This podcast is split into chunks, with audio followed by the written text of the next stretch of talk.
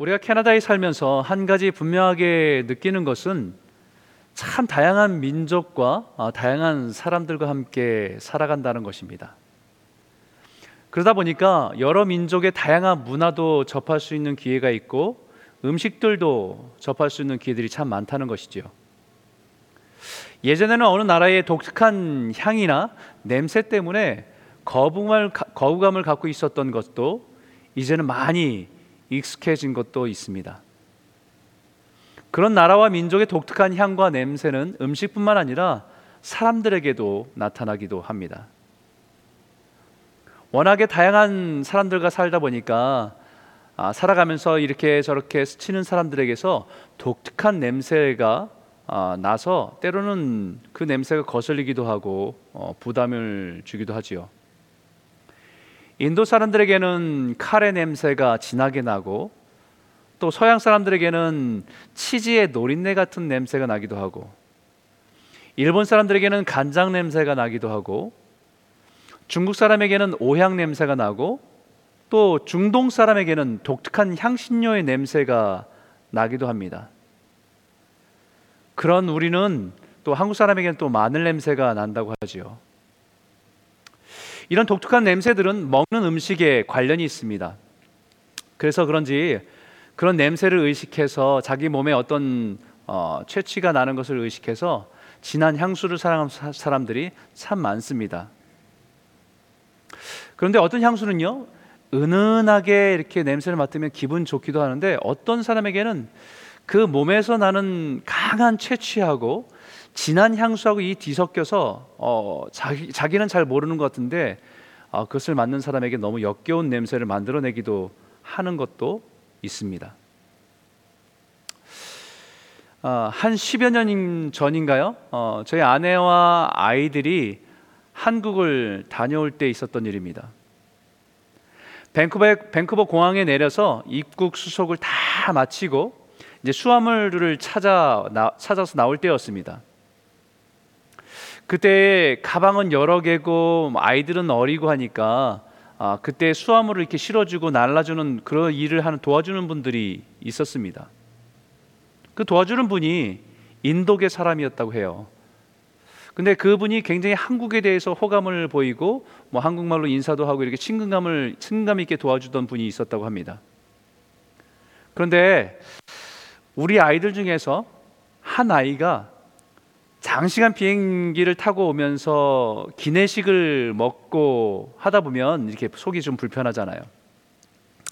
그 참다 참다 아, 참지 못해서 슬그머니 소리 안 나게 방귀를 꼈습니다. 근데 그 수화물을 실어주던 그 인도분이 갑자기 숨을 이렇게 들이마시면서 한다는 얘기가 음, I like 김치. 라고 하면서 숨을 크게 들이마시다라는 겁니다. 그 얘기를 나중에 픽업하면서 들었는데 얼마나 웃었는지 모릅니다. 여러분 사도 바울은 우리에게 그리스도인들도 냄새 혹은 향기가 난다라고 말합니다. 15절인데요. 우리 15절 한번 같이 한번 읽어 볼까요? 우리는 구원받는 자들에게나 망하는 자들에게나 하나님 앞에서 그리스도의 향기니 그리스도인의 정체성 두 번째 우리가 오늘 나누고 싶은 말씀은요. 우리는 그리스도의 향기라고 말합니다. 우리 삶에서 그리스도의 향기가 나타나야 된다는 것이지요. 마치 우리가 매일 먹는 음식으로 인해서 몸에서 자연스럽게 그 향기가 냄새가 나타나듯이 우리가 믿고 우리가 의지하고 우리와 함께 연합해서 살아가는 예수 그리스도가 우리의 말과 행실에 그대로 드러나야 한다는 것입니다.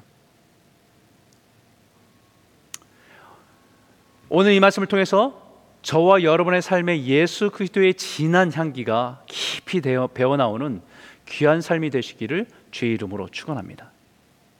첫 번째 여러분과 나누고 싶은 주제는 이겁니다. 한번 따라 읽어 볼까요? 그리스도의 향기는 믿음의 승리를 선포하는 향기입니다. 여러분 2장 14절 한번 말씀 읽어볼까요? 항상 우리를 그리스도 안에서 이기게 하시고 우리로 말미암아 각 처에서 그리스도를 아는 냄새를 나타내시는 하나님께 감사하노라. 사도 바울은 우리로 말미암아 그리스도를 아는 냄새가 나타난다라고 고백하고 있습니다. 김치 냄새를 아는 사람이 어 이건 김치 냄새다라고 하는 것처럼 아는 것처럼 우리의 삶에서 그리스도를 발견할 수 있어야 한다는 것이죠. 누군가 우리가 살아가는 모습을 보면서 어 저거는 예수 그리스도의 냄새다라고 발견할 수 있어야 한다는 것입니다. 사도 바울은 자신의 삶 속에서 그리스도를 아는 냄새를 나타나게 하신 하나님께 감사한다고 고백하고 있습니다. 구체적으로 이게 무엇인가 하면요.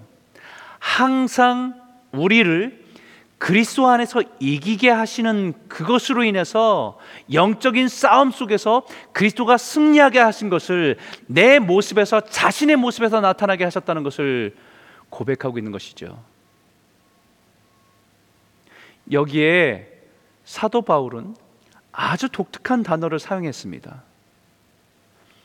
그리스도 안에서 이기게 하시고라고 하는 이긴다는 말은 θριαμβεύω라고 하는 단어를 사용했습니다. 이 단어에서 영어는 영어 triumphs, triumphs하고 triumph가 이 단어에서 나옵니다. 이 단어는 당시 로마 군인들이 전쟁에 나가서 싸워서 이기고 돌아오는 모습을 표현하는 단어였습니다. 로마 군인들 전쟁에 나가서 승리한 그 전, 군사들이 장군과 군인들이 개선해서 승리를 해서 그 로마를 향해서 들어오는 모습을 표현하는 단어입니다. 제일 먼저 나팔수가 승리의 나팔을 불면서 들어오면 그 뒤에 전쟁에서 얻은 전리품을 들고 사람들이 따라 들어갑니다.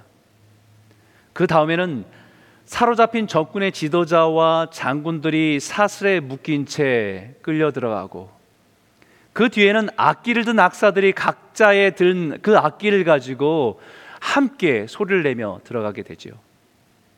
그 다음에는 제사장들이 손에 향을 피운 향을 흔들면서 들어가게 됩니다. 그리고 그 뒤에 개선 장군이 따라가고 그 뒤에 전쟁에 승리하고 돌아온 군인들을 향해서 군중들이 꽃과 색종이를 흔들어대면서 이오 트리움페라고 외치며 환영하는 것입니다. 그때의 로마에는 승리의 함성과 승리의 향기로 가득하게 되는 것입니다. 사도 바울은 바로 자신 안에 일어나 자신 안에서 일어나는 치열한 영적 전쟁에서 항상 그리스도 안에서 이기게 하신 승리의 선포와 승리의 향기가 자신의 삶에서 나타나게 하심을 위해서 감사한다라고 고백하고 있는 것이지요. 도대체 사도 바울에게는 무슨 일이 있었기에 이렇게 고백하는가?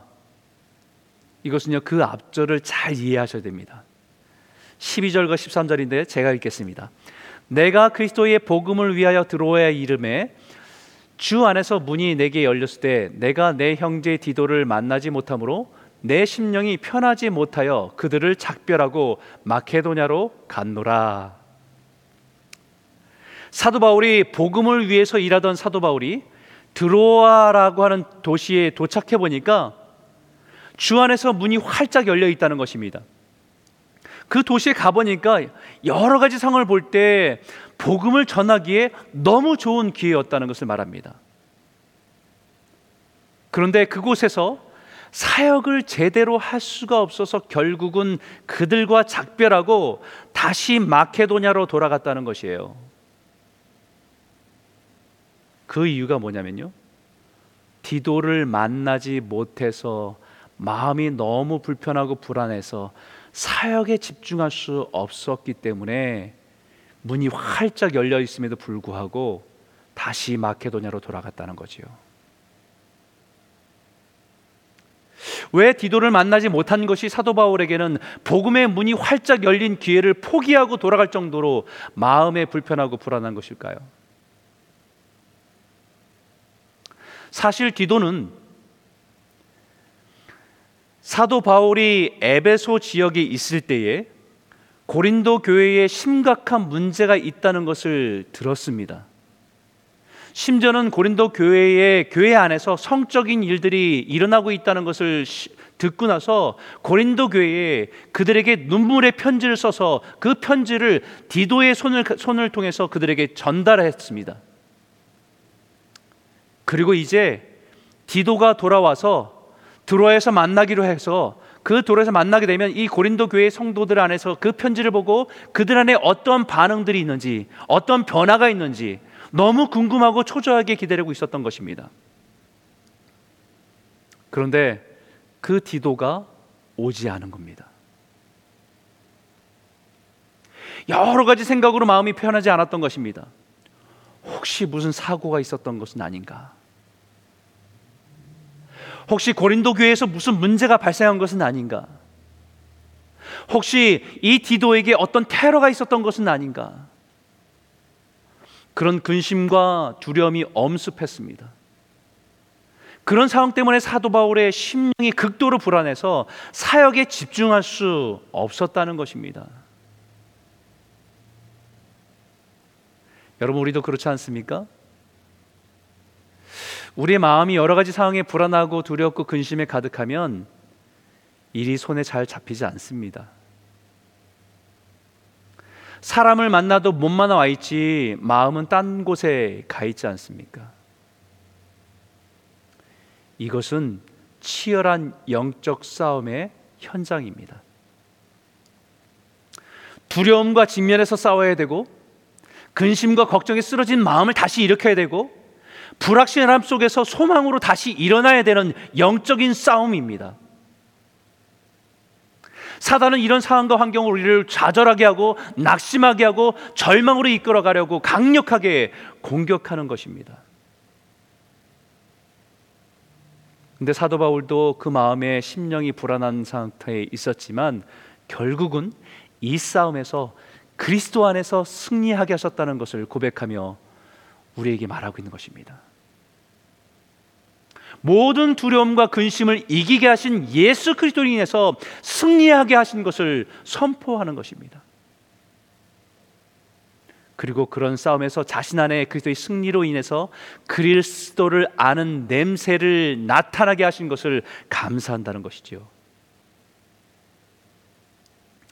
각 사람에게는 무엇을 먹고 살아가냐에 따라서 몸에서 냄새가 나듯이 사람들이 무엇에 사로잡혀 있느냐에 따라서 그 사람에게서 영적인 냄새가 나타납니다. 어떤 사람에게는 절망과 근심의 냄새가 나타나고 어떤 사람에게는 두려움의 냄새가 어떤 사람에게는 낙심과 절망의 냄새가 반대로 어떤 사람에게는 소망과 기쁨의 냄새가 어떤 사람에게는 감사와 은혜의 냄새가 그 독특한 냄새는 우리의 마음과 생각을 가득 채우고 있는 것에서 나타나고 있는 것입니다.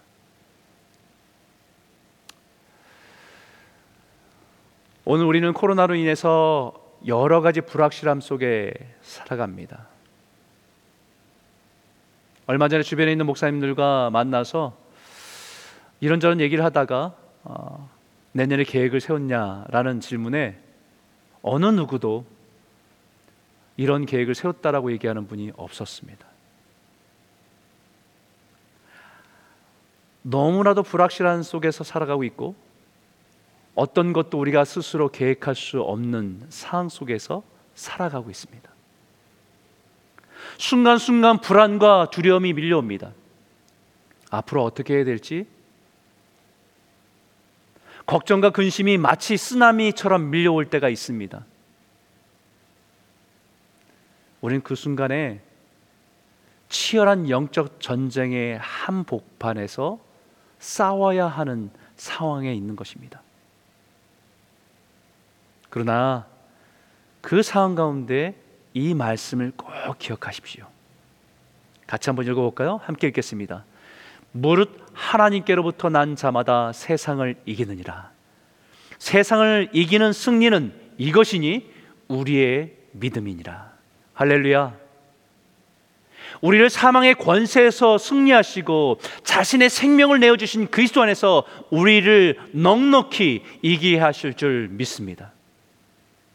아무리 치열한 영적 전쟁, 영적 싸움에서도 우리의 대장 되신 예수님이 이기시고 우리 안에 예수의 능력과 은혜가 나타나서 그리스도의 향기가 묻어나는 복된 성도들이 다 되시기를 주 이름으로 축원합니다. 두 번째는요. 그리스도의 향기는 생명과 사망의 냄새입니다. 이 말씀 한번 같이 한번 읽어보죠. 함께 읽겠습니다.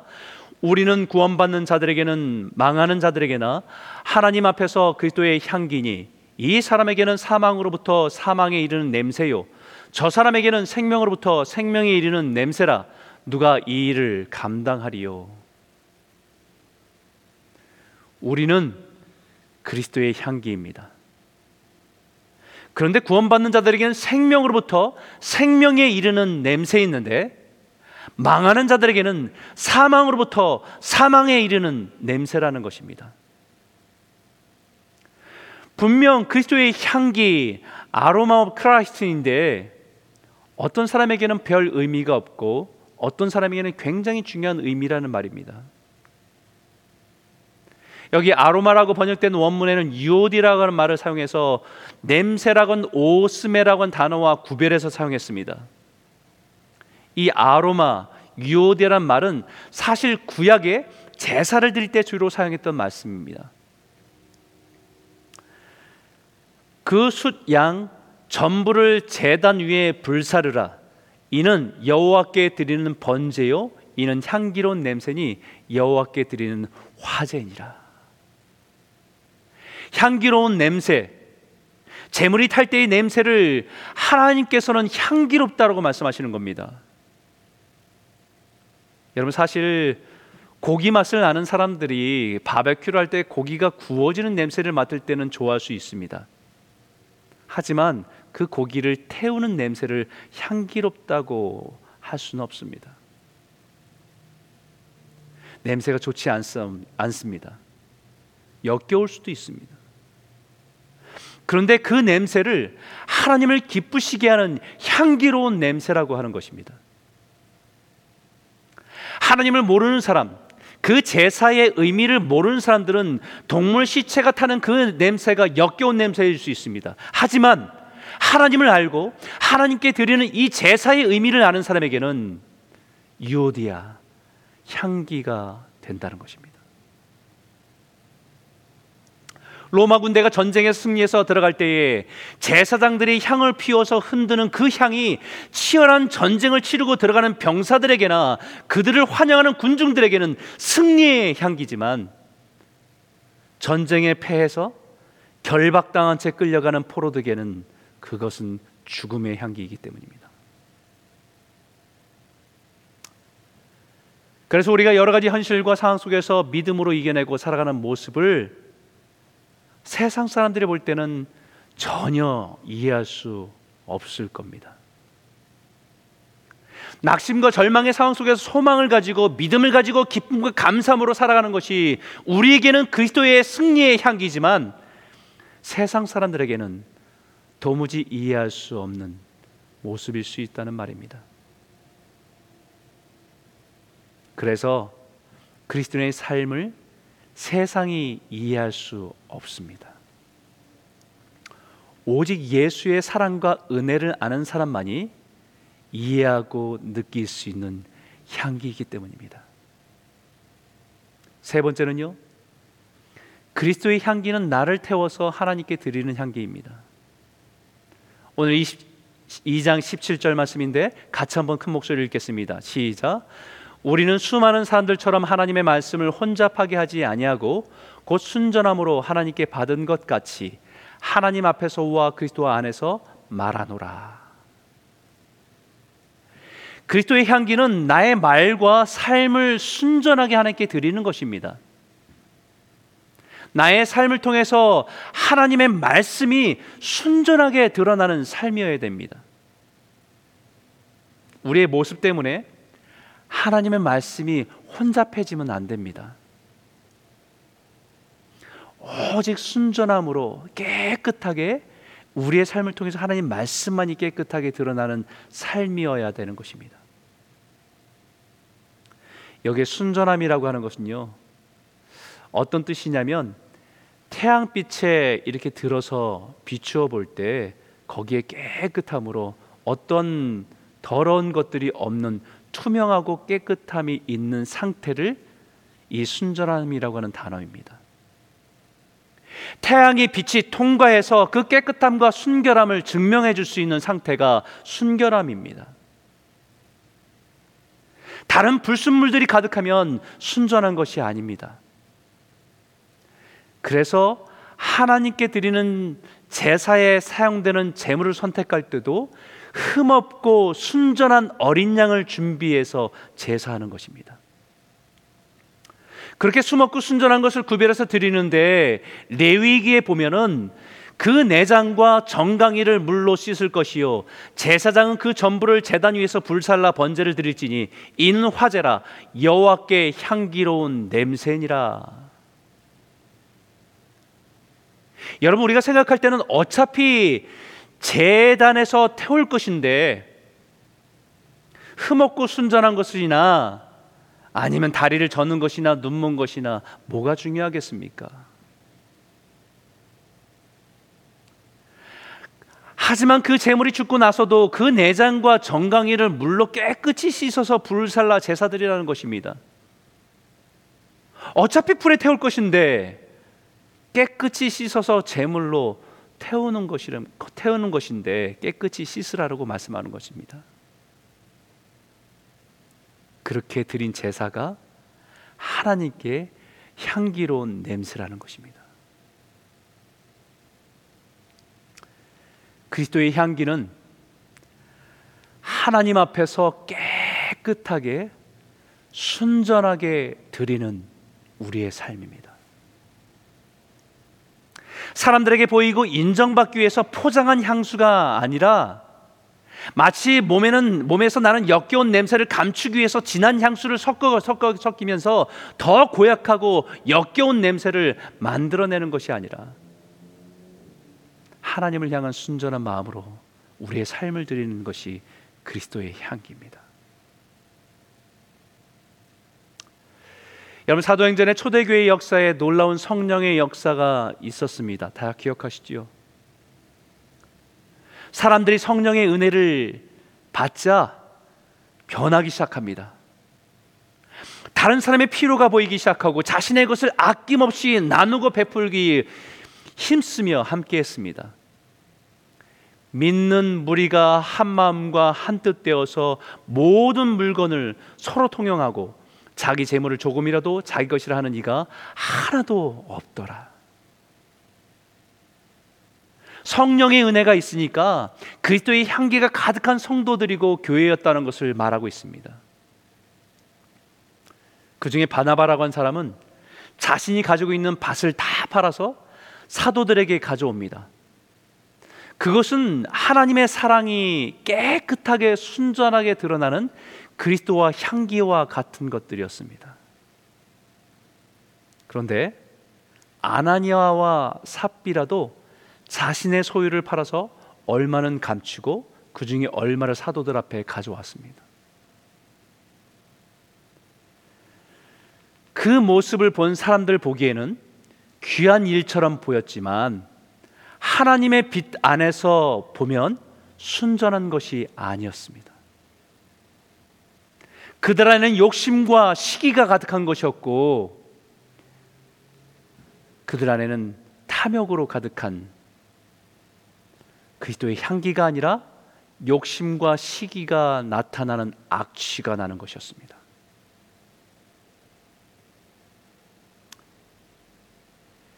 예수님의 공생애 속에서 그 사랑을 받았던 한 여인 마리아가 자신이 평생 귀하게 여겼던 향유 옥합을 가져와서 예수님 발 앞에 붓습니다.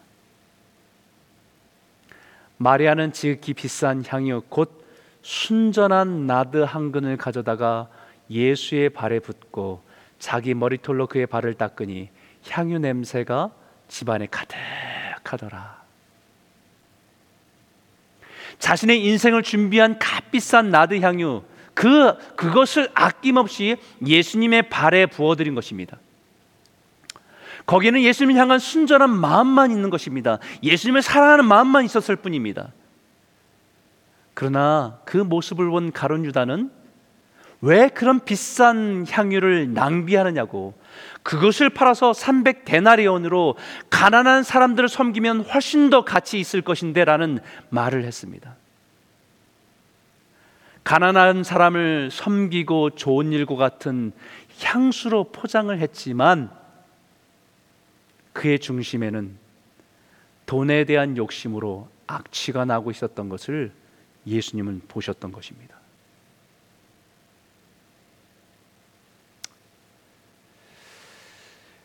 우리 하나님은 재물을 받으시는 것이 아니라 그 재물에 담긴 우리의 순전함을 기쁘시게 받으십니다.